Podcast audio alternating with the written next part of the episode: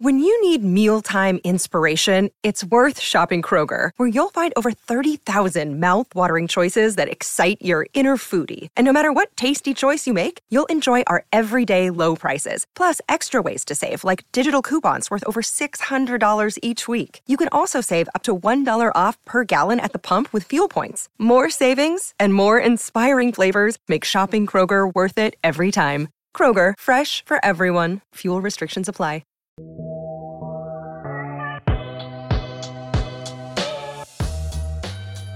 Hey yo, welcome into the CHGO White Sox post-game show presented by PointsBet. Use promo code CHGO when you sign up to get two risk-free bets up to $2,000. Welcome into the winners lounge. That's a White Sox winner. 4 to 1. The boys close it out the right way after last night's embarrassing loss. Great to see the White Sox bounce back. They improve to 15 and 14 on the season. The Guardians fall to 15 and 15. Welcome into the CHGO White Sox postgame show. I am Sean Anderson. You can follow me on Twitter at Sean underscore W underscore Anderson.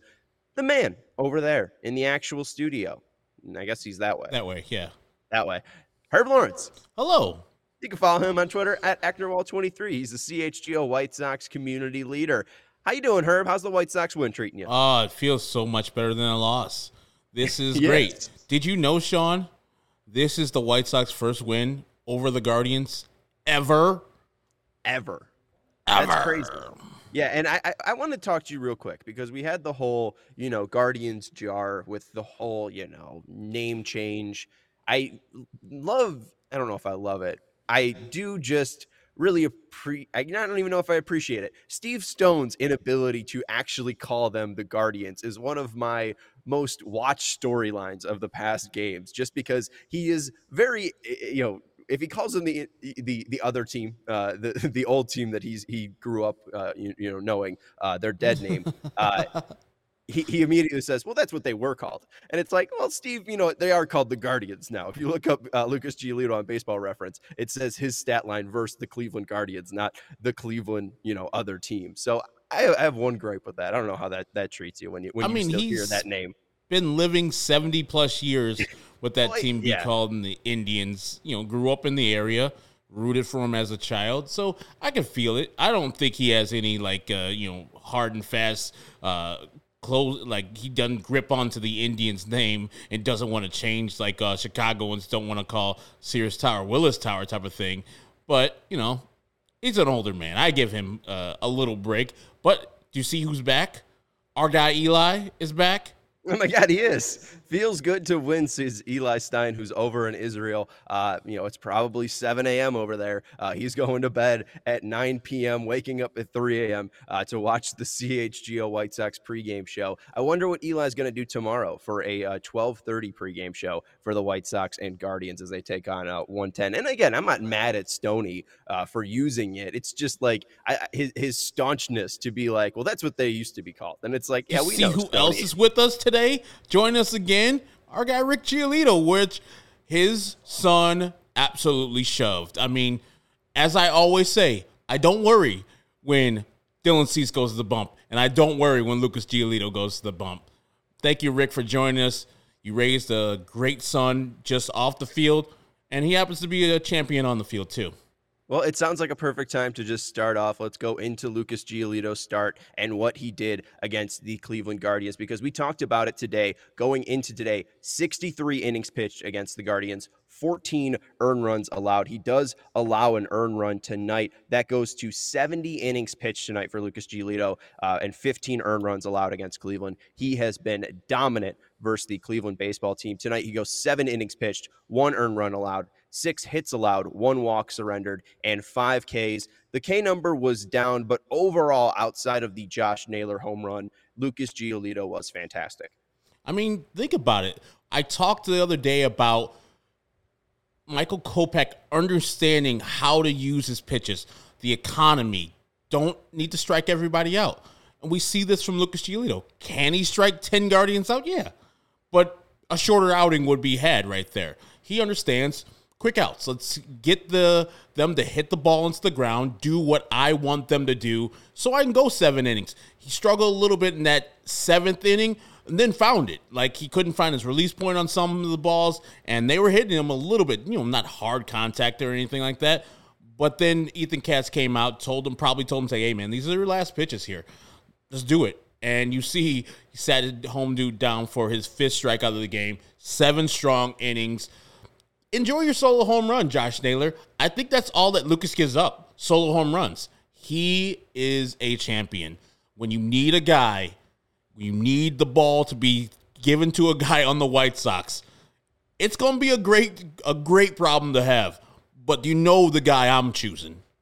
2 7 is the guy I'm picking hey, I mean, we've been getting a lot of uh, praise out recently, which is a good thing. Dylan Cease has been phenomenal. Kopech was phenomenal last night, and Lucas Giolito. You finally get to see what he is at 100%. It really felt like he was 100% Lucas Giolito tonight, fully over the uh, the injury that kept him out. And even then, when he came back from that injury, he was really good in his first start against the Twins. He was good against the Cubs in that start, but like you mentioned, he gave up home runs to Hoerner in that game. I think he gave up a home run to Wisdom as well. Yeah. Uh, and then that that Angels game, he gave up two home runs. So I mean, it, it wasn't perfect, uh, you know, coming off the IL, but tonight was as close as perfect as you can get from Lucas Giolito, even including the Josh Naylor home run. Sixty nine. Before we keep on going, yeah, Rick go says Lucas had a different plan because those Cleveland hitters are difficult to K. They're a bunch of contact hitters, and yeah. That's a smart guy. That's a guy who knows the opponent he's going in. He studies them. He says, "Okay, I saw seven from uh, Michael Kopech. That's tough because he's a strikeout pitcher. But you know what? I'm gonna get him out a different way. Cruising throughout the game. Opposite field home run versus one of the hottest hitters. Jesus Christ, that Josh Naylor. Uh, just get it. Whatever. Who cares? Enjoy yourself. Yeah. we'll talk about Naylor. Don't get too ahead of yourself. Let's focus on uh, Giolito because him. you know. oh, I hate him too. I hate Naylor so much. He's so good you got to give him respect because that's the thing. I was trashing him before, you know, he started being good. I, I, was trashing him before this whole 2022 thing started off, and now he's doing it. Now I can't, you know, I got to shut my mouth because I mean, he almost took off Graveman's shin uh, in that ninth inning there. Uh, but Lucas Giolito was elite tonight, and the plan that he had tonight absolutely worked versus the Cleveland Guardians. 69% strike rate for Lucas, 20 first strike, uh, first pitch strikes to 26 batters. That is elite right there. 27% whiff rate for Lucas Giolito. Again, elite stuff from him on that one. He was just fantastic to watch tonight. And there were two swings I just want to talk about, Herb. You know, yeah. there was there was many swings. The Josh Naylor one was nice, but there was one swing, I think it was in Ramirez's second at bat. He throws a changeup to Ramirez, and Ramirez throws the bat Whew. towards the Cleveland dugout. And then the next time Rosario ends up getting a hit on this one, I'm pretty sure, in the seventh inning. But Rosario truly spins around in the batter's box the the changeup's been working, but uh, the fact that he's got two changeups that they talk about in the broadcast, where one he could throw one up high uh, using the, the, the more of uh, the palm of his hand, and then the other one where he more snaps down and that one goes lower in the zone. Um, it's just it's unfair, and I mean guys who have seen him multiple times, Jose Ramirez, who is a great batter, can still elicit swings like that. I mean that is just ace stuff. You love to see it from Lucas made hitters look silly. I thought that Rosario like twisted his ankle on that one. He was trying to go for the down so much. Lucas like, oh, here's a high change up out of the zone. Enjoy yourself, because he knew. He's like, come on, man. I know you're looking dead red. I'm not. I'm not that guy. I'm a great pitcher, and so it's good to see. And I just looked it up. It looks like all the home runs that Lucas Giolito has given up are also home runs so far. So, yeah, if you can do that, and Rick says, you know, home runs are a product of being in the zone all the time, and that's what you want to be. We're talking the other day about Dylan Cease and Michael Kopech having the confidence to know that you can throw the ball wherever you need to throw the ball. These guys are not going to hit it. Maybe he didn't have his premium, premium stuff. Had pretty good stuff today. And even if he doesn't, you remember that time where he was getting hit hard early in the Angels game and those two solo home runs, he bears down. I think he gets mad. Maybe at himself, maybe at the other opponents, especially last year when Josh Donaldson was blaming him about the sticky stuff. He got pissed and finished the Twins off last last year. This year, with the Angels hitting those two solo home runs in the first inning, didn't give up another one until I think the sixth inning, gave up three in that game. So he is the guy. He is our ace. And we've been talking all about Cease and Kopech. Which one we are we looking forward to as our ace going forward? Lucas like, hey, hold, hold on, y'all. I'm still here. Stop it. Stop it. It's me. It's two yeah. seven and, and, and you know I I love to see it. I mean I, have talked about it. We talked about it earlier. Like the, the the the game that turned him from Lucas Giolito, worst pitcher in baseball in 2018, was against this Cleveland team uh, back in May of 2019, where he had a very similar performance: seven innings, eight Ks, no earned runs allowed. And I do want to talk a little bit about the stuff just a little bit more. Let's look at his pitch mix uh, because you know you see Dave uh, saying Hawk would gush over that changeup. Uh, you know Ryan saying Lucas Change was sick tonight. He was making uh, his sw- hitters swing out of their shoes. Uh, he was fantastic with that fa- uh, fastball and changeup. Uh, just elite stuff right there. Seven whiffs on his changeup, 64% whiff rate on Ooh. his changeup. He got 11 swings, seven at him, uh, seven of them just completely missed uh, the, the, the, the, ball completely. That was great to see. And I also saw uh, something too. I think it was blank name said that's actually pretty crazy that Giolito had such a high whiff rate and such few strikeouts. The thing is, you know, Cleveland's a fantastic team. They have a very, very low K rate, one of the lowest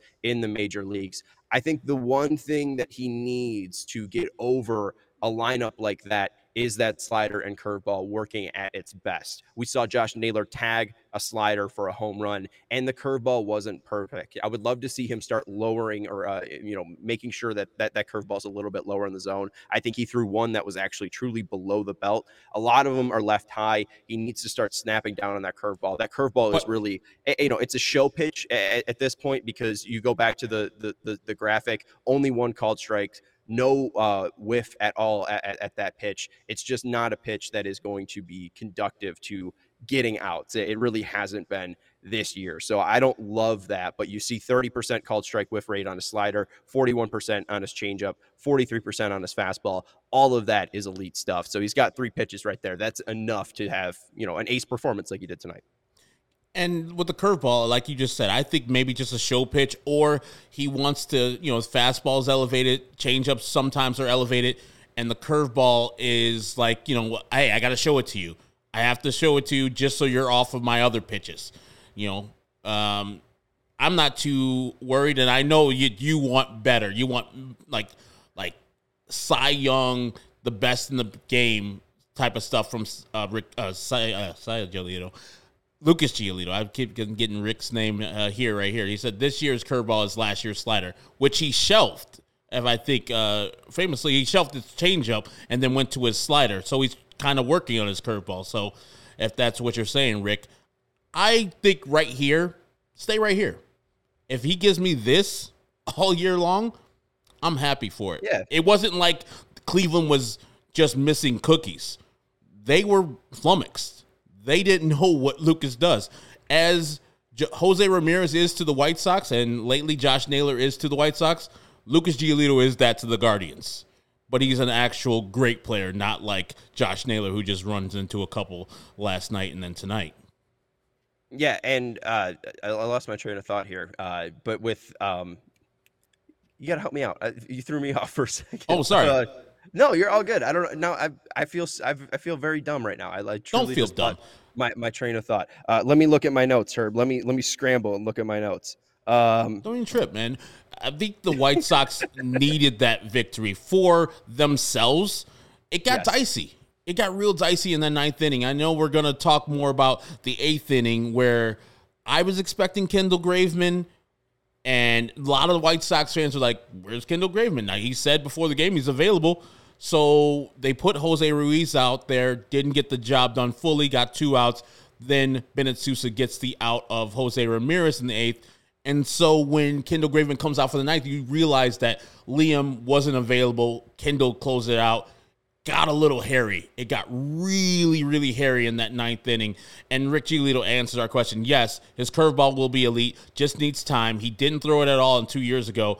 He'll up the percentage over the time. So that's what he's working on. I mean, that's a that's a guy who's working in a pitch in a game and he's trying to perfect it. Like that is a that takes balls to do. Well, and and it makes sense because the more you look at it, on 0 counts, he used the curveball four times. And that's something that I think that he he should use. If he's trying to gain confidence in that pitch, OO is something that, you know, that's that's where he wants to use that curveball. Most guys are going to be looking fastball in that count. You throw a curveball, most of the time it's a free strike. Uh, there's this uh, pitch, this is writer uh, Nick Pollack who writes pitcherlist.com, uh, and he talks about, you know, breaking balls on OO counts are easily, uh, you know, just a strike for, for most pitchers. So I wonder if Lucas is just working that in as well, because four of his seven pitches uh, that when he used the curveball came on an OO count. So we'll see if it does become an elite pitch. If he's able to develop four pitches like that, uh, I mean, you're, you're truly looking at Cy Young stuff. But I mean, even here, the three pitches that he has is, Cy Young level.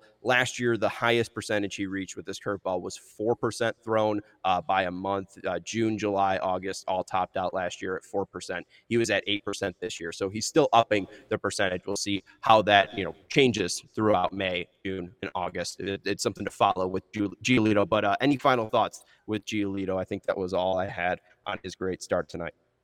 I just look forward to his next start. I mean, it's gonna be probably Sunday night or Sunday afternoon versus the Yankees, an elite team, a team that can hit a lot. Let's see what he can do versus them. I don't know if he sees this as a measuring stick or just another game in May. I don't know his mindset, but I'm looking forward to every time he goes out to the pitch. And as I said, I'm not worried about him. I'm never worried about Lucas Giolito. He is the best pitcher the White Sox have. And that's a lot to say because this team is loaded with arms.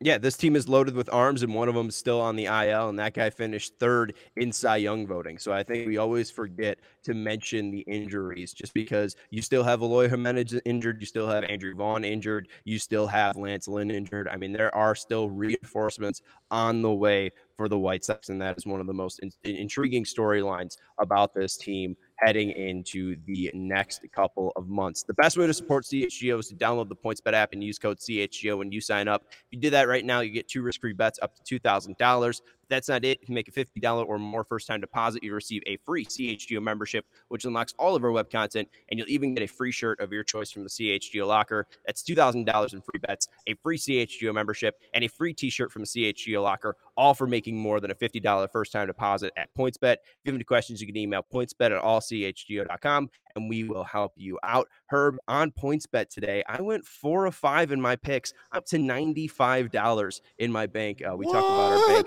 on CHGO Bets Daily. I'm finally winning money. And if you right? guys don't know, like you're like ninety five dollars, nothing. It feels good. Sean is a two to three dollar guy, so ninety five is like a million dollars.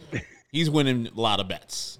Right, and and and I, I, won Cal Quantrill under four and a half strikeouts. The White Sox now have 29 games and only five starters. Uh, their opposing starters have gone over uh, five strikeouts. So it's it's a prop that you want to take. Online sign up is available in Illinois. You can download the PointsBet app right now and register your account from start to finish, all from your phone. So what are you waiting for? Once the game starts, don't just bet. Live your bet life with PointsBet. Gambling problem? Call 1-800-522 zero zero when the Sox play tomorrow when we're previewing that pregame. Make sure you have the PointsBet app because we'll be giving you out picks to help you win money. And also, if you want to start your day with a competitive edge, Strava CBD coffee is a game changer and has helped thousands of people to help improve their overall wellness and quality of life. Strava delivers delicious, fresh roasted specialty coffee infused with organic broad spectrum CBD. CBD from hemp doesn't make you high or hungry, but it offers real benefits that can help you. It can help you feel alert and focused without the jitters. It can help you live uh, your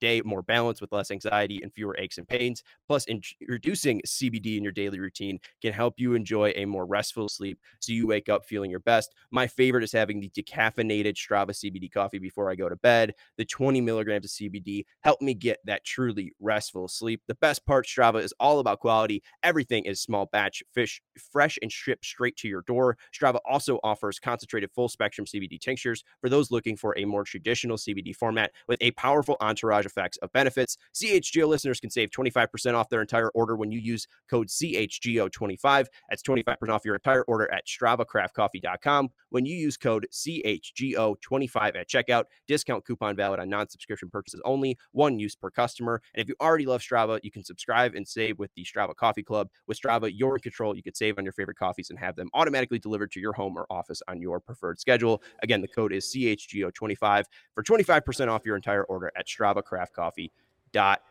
Come. All right. And Greg, no, I'm not going crazy. I'm talking to, and for the people who are listening on the podcast the next day, we really appreciate you listening. We're broadcasting live right after the White Sox won against the Cleveland Guardians four to one, and so during that read right there that Sean did right there with Strava Coffee, I'm talking to our producer uh, Stephen Nicholas behind the glass, or he's not really behind the glass, he's just behind this uh, computer that I'm reading from. We have a couple super chats, and then that's what he was informing was, that we have some super chats. My I guy forgot. Matthew Cortese. See, I Matthew can't Cortese. say that name without saying it that way, and I think right. it's offensive. I'm well, I'm I, sorry, Matthew. Matthew Cortese. E. Matthew Super chat. Cortese. Gorlami. Uh, Thank you Grandma, for five dollars. And we had one from Stupid Donkey in the pregame right after we uh, closed out. So Stupid Donkey, if you're still watching, thank you for your super chat. Really appreciate it. All right. Grandma, Sorry. don't eat all that gabagool. It's all filled with nitrates. Gabagool over here. All right. Um. Now you're going way too far. Golly, I thought I was being. Oh, we got Vinny in. We got Vinny. Vinny in. We did all the super chats. We talked to Lucas Giolito's dad, and now it's talk to time to talk to our favorite beat writer, the CHGO White Sox beat writer. You can follow him on Twitter at Vinnie Duber. Our guy, how's it going, Vinny? What's up, guys? I love me some gabagoo. Ooh, amazing on the old on the old Italian sub. You don't don't get better than that. We have a, a super chat from Matthew Cortese. He said that he uh, you, you pronounce his name like Scorsese, and we're we're seeing if we're being offensive. I, uh, I'm not sure. Yeah, I think you are. Super Chat, isn't that? That's the guy who rapped on "Fly" by Sugar Ray, right? he just wanted to fly, you know. I, and I Vinny, the man. Rick Giolito says hello. He says, "Vinny." Hey, Rick, how are you? How's his son doing? Did you talk to Lucas Giolito after his seven inning outing? I did. He's happy that he went seven. Of course, he wanted to go nine. That's how these starting pitchers are doing it these days. But uh, listen, I think uh, this is going to be a running theme throughout my appearance tonight. But uh, starting pitchers are back a little bit. You know, it's been a month of, of uh, getting used to things after the shortened spring training. And I think now they're kind of back to normal. They're kind of back to what you expect. And uh, this White Sox starting rotation uh, is certainly uh, delivering in the results department of late, particularly that Lucas Giolito, Dylan Cease, Michael Kopech uh, triumvirate. So uh, they this is this is kind of more like it uh, when it comes to the starting pitching for the White Sox here after they kind of uh, had to find their way there in April.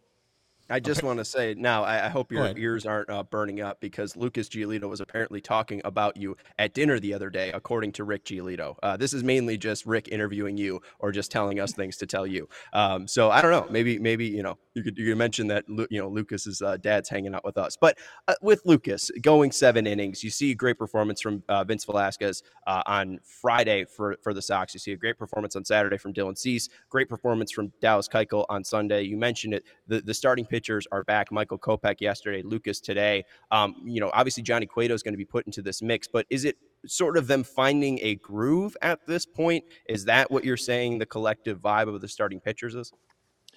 Yeah, a little bit, but I think more so I'm just talking about, you know, workload. I'm talking about kind of you know what you know there was it was such a mystery such uh, uh of what they were going to be able to do in April coming off of just a 3 week spring training and that's why you so saw so much work by the bullpen, right? Was because these guys weren't able to go seven innings in a game. But now they're kind of back to normal. They got their legs under them, and, and this is kind of what you expect from the starting pitching, especially a team like the White Sox, where you know you just look to last season, and and the starting rotation is what carried them and and you're seeing it again here in this recent stretch. Uh, even in a game last night that ended the way it did in such you know disappointing fashion for so for so many White Sox fans.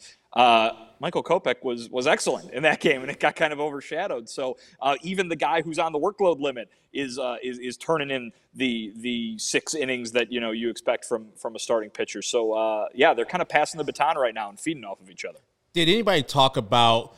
I know Lucas watches every tape and he studies and he knows his numbers versus the Guardians. It seems like he has supreme confidence every time he goes out to the bump, but he say something about like you know when I see the Cleveland Guardians, you know, I just feel good because what he's given up what six earned runs in the last couple years against the Cleveland Guardians, where every other White Sox pitcher is like these guys are the greatest.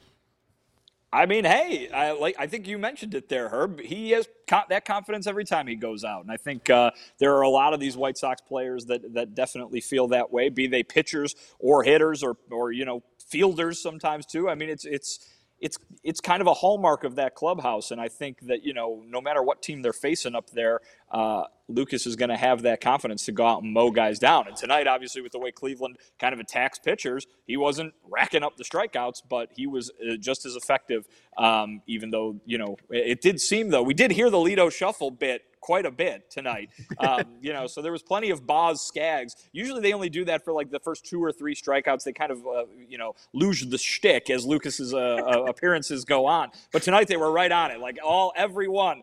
Lido. Whoa, whoa. So yeah, yeah, yeah. So Boz Scaggs was ringing throughout the rate. Uh, pretty. I would rather go with the uh, the lowdown by Boz Scaggs, but whatever. I know why they do it though. It's a much better song and I, I, think that's maybe your new little task here when you're at the G rate and Lucas is pitching. Maybe you give a report card after every K. You say, you know, one out of two times they've played the Lido Shuffle. I, would be interested in those stats. Um, you need it out out in out in the outfield. Get some folks with some signage. It's not the K counter. It's the Boz Scaggs counter. I, I know a couple guys. I know a couple guys who would love to do that bit. So uh, maybe maybe we'll get on it and have the Lido shuffle counter uh, out in, out in left field. Uh, I want to talk to you about something that happened pregame. You, you sent us some quotes from uh, Tim Anderson talking about the defense and how he's trying to put it behind him. Made a nifty play with Josh Harrison, turning a double play uh, in that game, and also had a great day at the plate. Uh, what was TA's comments before the game, and how do you think that influenced or maybe showed itself uh, tonight, if it did?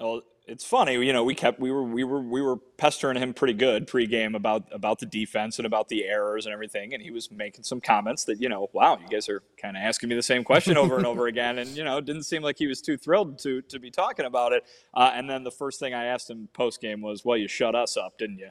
And he said, "Yeah." he said, "He said basically, yeah." So um, no, I, and he even even threw in a little thing. You know, we were asking him, you know, you, you made some great plays, you got some hits, you're you're running the bases out there, uh, and he said, "Yeah, it was a good one. Uh, hope everybody's happy," is what he said. So uh, you know, I think I think TA likes uh, likes proving guys wrong, likes proving folks wrong, and uh, certainly you saw tonight. You know, I, I think. I think everybody saw kind of those quotes from him and were like, "Oh, that's a you know interesting. You know, we yeah. don't know if the, you know if that's really explains everything that's going on." It, it shows you how quick that switch can flip and how quick that stuff can become ancient history. And speaking of proving people wrong, Sean and I both said that if anybody deserves to go down before this series, we both thought there was Gavin Sheets over Jake Burger. I understand why they did it because of handedness. Gavin Sheets has more versatility, especially in the outfield. Gavin Sheets two days in a row has delivered home runs. What did he get to say, or other people say about Gavin Sheets? It seems like after the home run yesterday, just elation, just a, a, lift off of his shoulders. Today, another gra- another big, huge home run. Did you speak to Gavin or anybody else that spoke about him? Yeah, we did talk to him, and I, and I think it was, you know, I, I, asked the question. These guys always say, you know, it just takes one so often. Uh, he got the one yesterday. He's got another one tonight, and he said, "Yeah, it's a little bit contagious. He's feeling good." I, I you know, I asked him if he was energized by what happened yesterday, and he said, "Yeah." And you know, uh, he he thought that he was kind of you know, a little off at the plate, maybe you know missing some fastballs that he usually that he usually does damage on, and he's kind of eh, eh, you know maybe it only takes one to dial back in, and and, and so yeah, he, he's he's proven folks wrong too. Uh, that blast tonight was a big one, man. That I mean, if the if the goose was still out, I was there, about to say it would be it'd be shooting beer right out of that beak. it, it was such a missed opportunity. I you deserve royalties in in in perpetuity. You you I mean it really was a missed opportunity uh, from them, and, and so I thought of it immediately. It was the saddest honk that I've ever uh, heard uh, let out. I want to talk a little bit about uh, the the ninth inning. I was a little confused seeing Jose Ruiz and then Bennett Sousa in the eighth. Then we see it makes a little bit more sense. Kendall Graveman comes out in the ninth inning. So Liam has the day off. Can you talk a little bit about Liam having the day off? And then Graveman, I know you talked a little bit to him uh, before the game about his availability. Obviously, he was available tonight. Okay, guys, I'm serious. I, this is a non issue. It's a non-issue, and I'm going to explain why. But I am, I am just, I'm. The mind is boggled why people were so up in arms. Be it last night about Graveman, and then tonight, Graveman comes in. That You get what you want, and then you're mad that Liam Hendriks isn't pitching. It, it, my mind is boggled, but I'm going to tell you what is going on here. We talked to Kendall Graveman at length before the game. And guys, the, that shortened spring training that I brought up earlier, talking about the starting pitchers, that is a wrench that has been thrown into the, uh, the, the machine here in 2022. And you have seen Kendall Graveman and that entire White Sox bullpen and probably every bullpen in baseball pitching a lot more than they are used to. Graveman told us earlier today he looked up recently. He was on pace to throw 93 innings. you know how many he threw last year? 56. So he was on pace to almost double the amount of innings that he was about to throw. And and I got people tweeting at me, why hasn't he pitched in so long? It had been three games. He just didn't pitch in three straight games. I mean, I understand the whole video game mentality of it's the eighth inning, it's a three run or less game. The, that one guy who is the setup guy has to come in because this is his situation. Same for the ninth and, and a guy like like Liam Hendriks, who's your who's your closer, right? It's, not how things work in, in real life. It's not how things work during the season. They're not going to be able to pitch every game. Now, another part of that is that the White Sox have been playing a lot of close games, right? There's been a lot of there's been a lot of games in which they haven't scored you know, more than four runs, as we, we've been talking about all season long. But they've won a, a, good number of those too. And so those pitchers have had to be called into duty. They have to be called into duty when the, when the starters can only go five or six innings. They, you know, they, they, and the thing too, another thing that, that Tony La Russa has brought up multiple times and that Kendall brought up today when we are talking is if you're going to have a World Series winning bullpen, it can't be three guys. It, I mean, it has to be. Uh, it has to. You have to have a team, and they're happy that they've been able to see quality results from Foster, Sousa, and Ruiz specifically, as well as some other guys. Now, does this mean that in uh, Game Seven of the World Series, should the White Sox get there, it's the ninth inning, and oh well, you know, Kendall and Liam pitched the first last two days, so Bennett Sousa go out there and try to win the World Series for us? No, that's not what it means. But you got to remember, if your uh, two of your most important arms on your pitching staff are burnt out come September, that is not a recipe to make a deep playoff run. And I, I, understand everybody, I understand the games count just as much now as they do at the end of the season, but it's not, it's, it's not setting yourself up for failure when it matters most. Right, I think that that is the that is the idea here. They keep talking about it with Michael Kopech. They're doing it with other players. We've been talking about it with Yasmani Grandal, and it applies to a bullpen that has has had to work probably more than they normally would in a normal season through the first month of the year. It was good to see the White Sox capitalize on Guardians errors today. You see the error by Jose Ramirez, immediate home run by Sheets. They talk about their execution there, like making it hurt when they commit errors, as other teams have made it hurt when the White Sox do so. Yeah, that's what you got to do. And I mean, I think people have seen that and been disappointed when the White Sox have, have done it. I mean, that's the other team succeeding at what they're trying to do.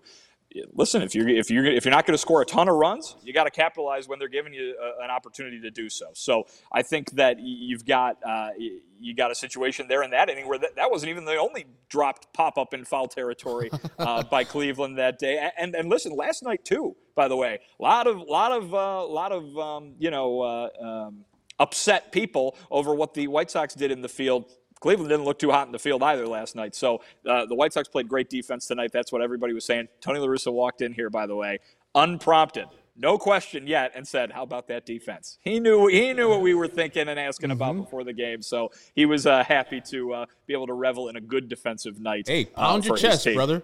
Pound your chest when they do well. That's awesome because we'll kill a, kill him when he uh, does poorly or the team does poorly. So your your guy Rick Giolito really likes your uh, analysis. Been a tough, been a ton of high stress innings. It's tough on the starters. Vinny is dead on with his analysis. We've been saying that all along. Now we have confirmation from Rick Giolito. You know, Rick Giolito actually predicted that Dylan Cease was going to have a breakout year last year because of Ethan Katz and what he was doing with them. Also with Carlos Rodon. So Rick Giolito knows a thing or two about pitching. So listen to him. Follow him and on hey, Twitter. Hey, he's he's trying to keep his internet profile low. Apparently, his son gets mad at him for having. A We're not going to. I'm not going to talk to uh, Lucas.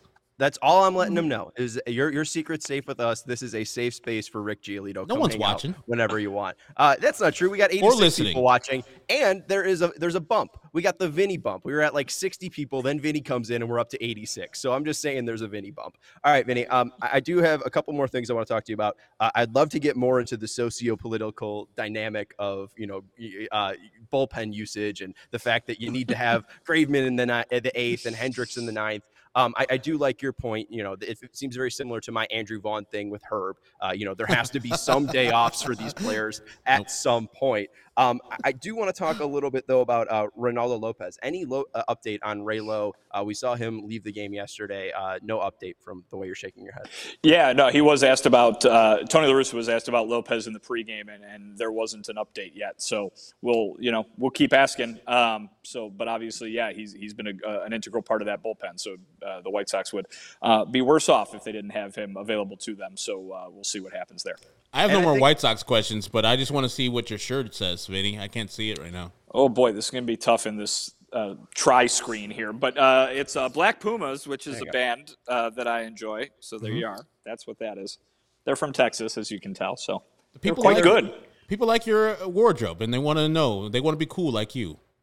Oh well, wow. Not like Again, me. I just wear regular uh, ass shirts. Let's let's get it in writing that I'm being called cool because that's a that's a few and far between. But we'll oh, take it. Oh come on, you're you're cool, Vinny. All right. Um, since since Herb's done with White Sox questions, I guess I'll make this my final one. Uh, I want to go to the run expectancy here. I just want to talk a little bit baseball here with you guys. This is less about uh, you know. I guess we're using the White Sox as an example here, but it doesn't really matter at the end of the day. We we did see Leury Garcia, it wasn't Leury Garcia, it was Josh Harrison lay down a bunt in the seventh inning uh, with a runner on first base and no outs. So you could see there, runner on first base, no outs. You're expected to get 0.83 runs. And then when you have a runner on second base with one out, you're expected to get 0.6 runs. So right there, you see that you get more runs when you have a runner on first with no outs than you have uh, with a runner on second with one out. Also, Harrison just smoked a double off of Quantrill. So I wonder about you guys, just to understand your baseball sensibilities here. Did you like the move to have Harrison bunt in the seventh, or would you have had him swing away there? You had to find something to gripe about. Even on a night where everything goes right, you had Sean, to find always negative Sean. About. My goodness, uh, you know. Whatever. I'm just wondering. It, it's listen. It's it's it, it is an it is a uh, an opinion that is influenced entirely by the results. That's what I have to say about it. If the if you lay down a bunt and the bunt works and you score a run, then good. That was the right move. If you if you lay down a bunt and nobody comes across the plate and you wasted the chance to get drive in with a hit, then you shouldn't have done it. You know what I mean? It's entirely it's entirely influenced by the results. I get it. I get the percentages. I know what everybody's looking at. Uh, in the American League, you probably wouldn't expect to see so much bunting, right? I mean, in the old time National League where offense was maybe you know not quite as the, much the focus when the when the pitcher was hitting that kind of thing. You might see it a little bit more. Not a thing anymore. So uh, we'll see if it if it goes down. But uh, come on, if you bunt and it works, then it worked. Good job. All right. Well, I, I like that answer. What, what was your? and ahead, it did work. I mean, I'm not a sacrifice bunt guy. I'm on Sean's thing, but your answer was perfect. That that works for me, Vinny. That's the best explain thing about a sacrifice blunt. If it works, it's great. If it doesn't, it's terrible. Perfect.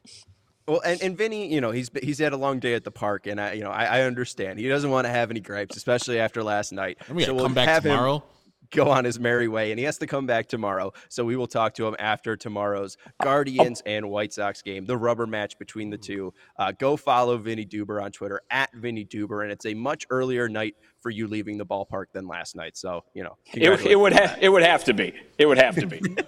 Enjoy your night. Thank you, Vinny, for joining us. See you guys. Rick Giolito's going to watch the game now.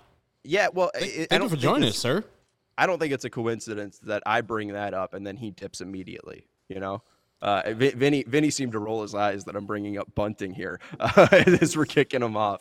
Uh, it wasn't a gripe. We'll get to it. Uh, the best way to support CHGO is to download the PointsBet app and use code CHGO when you sign up. Not only are you going to get two risk-free bets up to $2,000, but if you make a $50 or more first-time deposit, you'll receive a free CHGO membership, which unlocks all of our web content, and you'll even get a free shirt of your choice from the CHGO locker. If you have any questions, you can email pointsbet at allchgo.com, and we will help you out. And in case you missed it, online sign-up is available in Illinois. You can download the PointsBet app right now and register your account from start to finish, all from your phone. You'll be signing up with the fastest sports book easier than ever, so you could start living your bet life in seconds. So what are you waiting for? Once the game starts, don't just bet. Live your bet life with PointsBet. Gambling problem? Call 1-800-522-4700. And we do want to mention CHGO. We're giving you the podcast and live shows, the pre games and post game shows all for free here on our YouTube platform, on all of our podcasting platforms that you're listening to or watching to us right now on. But if you want to get the full CHGO experience, become a member at allchgo.com. We have premium written car- content there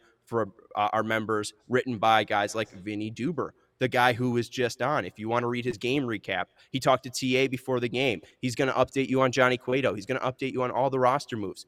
Go check out allchgo.com. When you become a member, you get a free shirt when you sign up. We have dope merch for all of our teams Sox, Bulls, Hawks, Bears, Cubs, Sky, Red Stars, Fire. Am I missing any of them? Boom, you got them all, I think. White Sox, probably. I probably missed the one team that I do a show for. And we also have the members only Discord, the CHGO Lounge. If you want to talk to CHGO personalities like Herb, me, Vinny, we are in the Discord hanging out, and you can ask us our White Sox questions or any White Sox questions on your mind. So go become a member at allchgo.com Okay, Herb, Vinny's gone. We can now uh, be mad about bunts. So, what do you think about the seventh inning and Harrison laying down a bunt there? Absolutely terrible. I always hate sacrifice bunts unless you're doing it to score a run. So, a suicide squeeze, a safety squeeze, cool. You're scoring a run. Or if that's the decisive run. I do not like giving up outs. You only have 27 of them. Let's try to maximize multiple reasons why this one in particular was bad. Adam Engel is fast. He mm-hmm. can steal the base by himself. Right. You just had Josh Harrison almost take out Mr. Quantrill and hit a double the time before. So he's seen him well. Can we allow him to maybe get a hit there? Turn the lineup over and get TA up there. If he hits into a ground ball double play, that's sometimes what the luck is. But you just showed us the stats. You're giving yourself less of a chance of scoring more runs by giving that other team an out. I'm sure Cal, Cal was like, please, thank you, Jesus. This man took me to the bridge almost. Holy shit. Thank you for bunting and giving me that free ass out. And then eventually, as Vinny said, it worked out because on 0-2, you have Adam Engel stealing and Timmy with the inside out swing that goes fair gets a double there. So the run scores. The bunt looks like a success. And Greg Miller, I'm drinking straight water. It is hot as hell up in here. So I have to drink water. and if I take degrees. this if I take this hat off, you can see a little of that sweat. Oh, yeah, we see it. I need to be drinking water to keep me hydrated and, you know, not die. 84 degrees in the studio right now. 84 degrees. 84. 84. Our you guys... air condition broke today of all days. That shit could have broke like when it was 30 in these studios. That would have been great. But no, it broke today. Yeah uh, leaky roof and broken AC. So it's a, it's been a fun time so far at the CHGO offices. I do want to go back to a comment, and this is going to be the last topic on uh, bunting. I feel like I just brought up the numbers and actually didn't even give my opinion. Uh, but Pilskin said uh, bunts put more pressure on the defense. I'm just going to push back on that a little bit. Amed Rosario dropped a fly ball in left field yesterday, and he just had a double smoked over his head by Josh Harrison. I don't see a reason why you just paid Josh Harrison five and a half million dollars to bunt after he just hit a double. That makes no sense to me. I, I, not even you know giving up the out makes no sense. But the matchup, I mean, you have a favorable matchup against a guy who is losing velocity and losing his ability to spot on the outside. I hate the decision. And uh, Stephen, can we bring up back the the run expectancy thing there? Uh, there was one more uh, thing that I want to build off of from Jack saying bunching you. the runner on second to third much more efficient uh, than uh, first to second, uh, which I think is true. If you go second to third, uh, with one uh, zero outs, it's 0.0 runs, uh, and then if you go to third base with one out, it's 0.8 runs. So you know it's it's equivalent to have a runner on third uh, with one out as it is to have a runner on first with no outs. So I mean th- that right that right there, the, a sac fly drives in a runner uh, with one out on third base, and a guy who is stranded on first base with no outs has the same expectancy to score. So, I mean, I, I just don't understand the move to, from, from a baseball perspective. And that's something that I push back on Tony. Again, it worked because you got the run from TA, great hitting from TA. That was fantastic to see. Um, and they did figure out Quantrill. 10 hits allowed uh, today. Uh, let's talk about Quantrill's day and get into the White Sox hitting. The one that was, you know, amazing off the bat was Gavin Sheets. I don't know if you want to talk about that right away, but uh, Sheets took a cutter out to where the goose used to be. A great mammoth shot, and that's a second in two games. Yeah, and I said before the game the White Sox should score four earned versus Cal, Cal Quantrill, and they did it. They he was in the game still into the seventh and doing well enough to be in there, but that's not an elite pitcher. That's a good pitcher that's in a starting rotation that can beat you. And he came in with a sub one ERA versus the White Sox in various roles as a reliever and as a starter or opener, as mostly the case was for the uh, Cleveland Guardians. It was the Indians last year. So yeah, I am not afraid when you see Kyle Quantrill and you see those good numbers. You saw the White Sox a little bit more patient today. The first inning, notwithstanding, they got his uh, pitch count up a little bit and they didn't see uh, that guy who showed up last year or the year before in Cleveland. This guy, they know that they can hit him when all the conditions are right. And if he's leaving balls in the middle, middle, Gavin Sheets has well, got his stroke right now. So I, it's a, it's the right move that they kept him up here because it seems like that lefty power bat will come in handy later on in this year. So, Stephen, let's uh, go to Cal Quantrill. The balls uh, put in play when there should be three balls uh, on that graphic. And you mentioned him leaving it middle, middle. The one that is darker red, that cutter right there, is the one that Gavin Sheets hit, hit, which is exactly middle, middle. That is the exact zone. It's right over the middle of the plate right at the belt. He took that and smoked it. Uh, the one that is inside out of the zone is the one that TA inside outed uh, to drive in Adam Engel in the situation that we're talking about with the sacrifice bunt in the seventh inning, driving him, him in from second base. So it was a nice hit, hit, hit, piece of hitting from TA. And then the other one was the run he uh, drove in again, middle, middle. Uh, he hits it uh, into center field, right up the middle, shoots it up the gap. It was great hitting right there. And let's go to Cal Quantrill to right-handed pitchers. This is where he was throwing mainly. And you mentioned that he is middle, middle a lot. You see a lot middle, middle here against right-handers, and it's mainly because it's cutter, forcing fastball, and sinker. That's all he threw to right-handed pitchers. And basically, his idea was to miss the barrel of White Sox hitters to keep the velocity the same, but make sure that he's moving in out. And we call this an east to west pitcher because he's pitching in and out to, to hitters, not up and down, uh, not high and low to pitchers. And this is where the Sox have actually had their, their most struggles with. Uh, I go back to Daniel Lynch. This is how Daniel Lynch pitch against the White Sox where he had seven strikeouts. I'm very, very glad to see that they got 10 hits off Cal Quantrill and they had the success that they did against him because with this map right here, they shouldn't ha- have had so much success. But and if, if he had a, another breaking ball to throw off some of these hitters like a slider, then Cal Quantrill could have eaten against the, the White Sox. But they did damage against Cal Quantrill. They should have done damage. This is good to see them scoring four runs against a guy that you know we expected them to do well against. It's the antithesis of what we are talking about with Lucas Giolito. He has confidence in his pitches, and he has pitches to to strike you out. Cal really doesn't have that. The, the cutter is, is probably the pitch that can do it, or the sinker. But no one was no one's looking for Cal Quantrill to strike you out. Ten hits was, tells you exactly what was going on. He probably wasn't confident that he can get these guys out with his stuff. So he's like, I gotta let them hit it, and they did hit it to the tune of ten hits.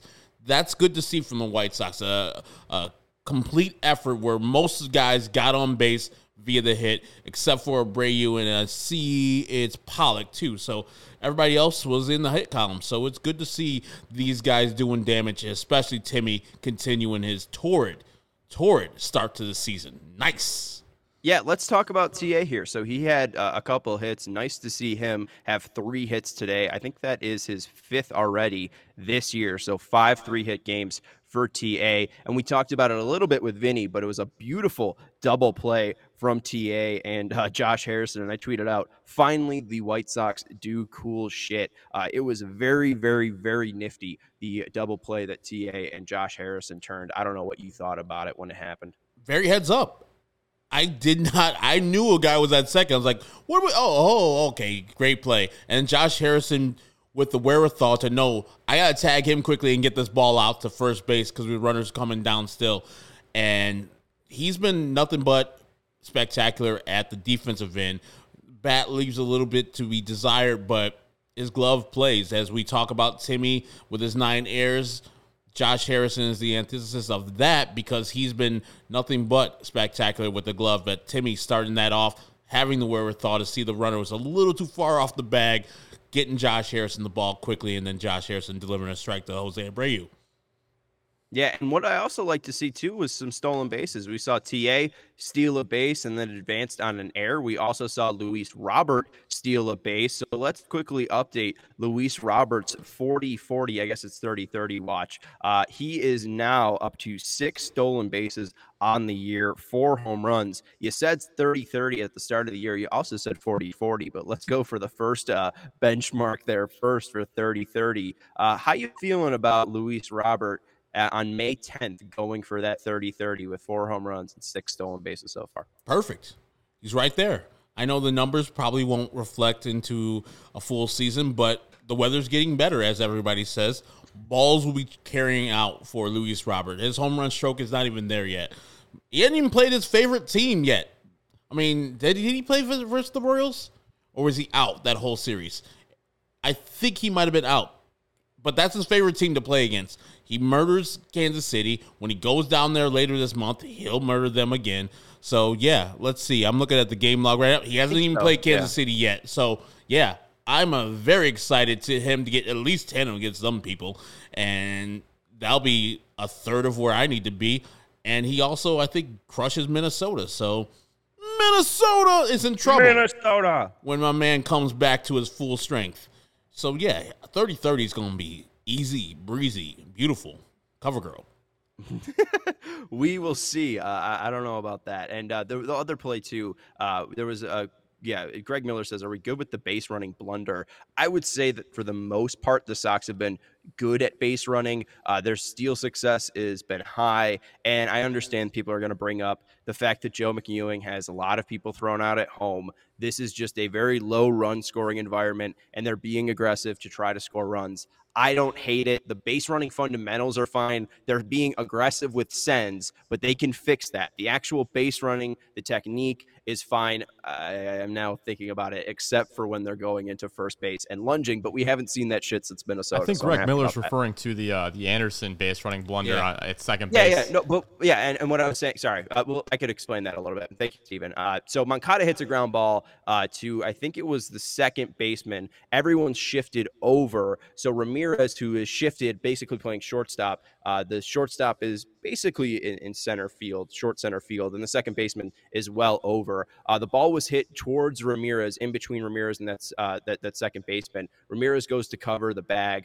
It, he drops the ball. TA sees it, gets away from him. TA starts running towards third base. Uh, Ramirez catches up to him, tries to tag him, drops the ball again. TA thinks he's tagged out, doesn't realize Ramirez drops the ball. TA gives up on it. He's tagged out. Moncada stays at first. So that was a base running blunder. But my point is, I think that is a mistake that needs to be cleaned up. When, but when the guy goes, you know, three for four, drives in two runs, has a stolen base, and had that nifty double play, I guess I was saying it's all right. He was mostly a difference maker tonight for the Sox, so I'm not going to bash TA too much for that one. And I, I didn't see that live, but I did see it afterwards.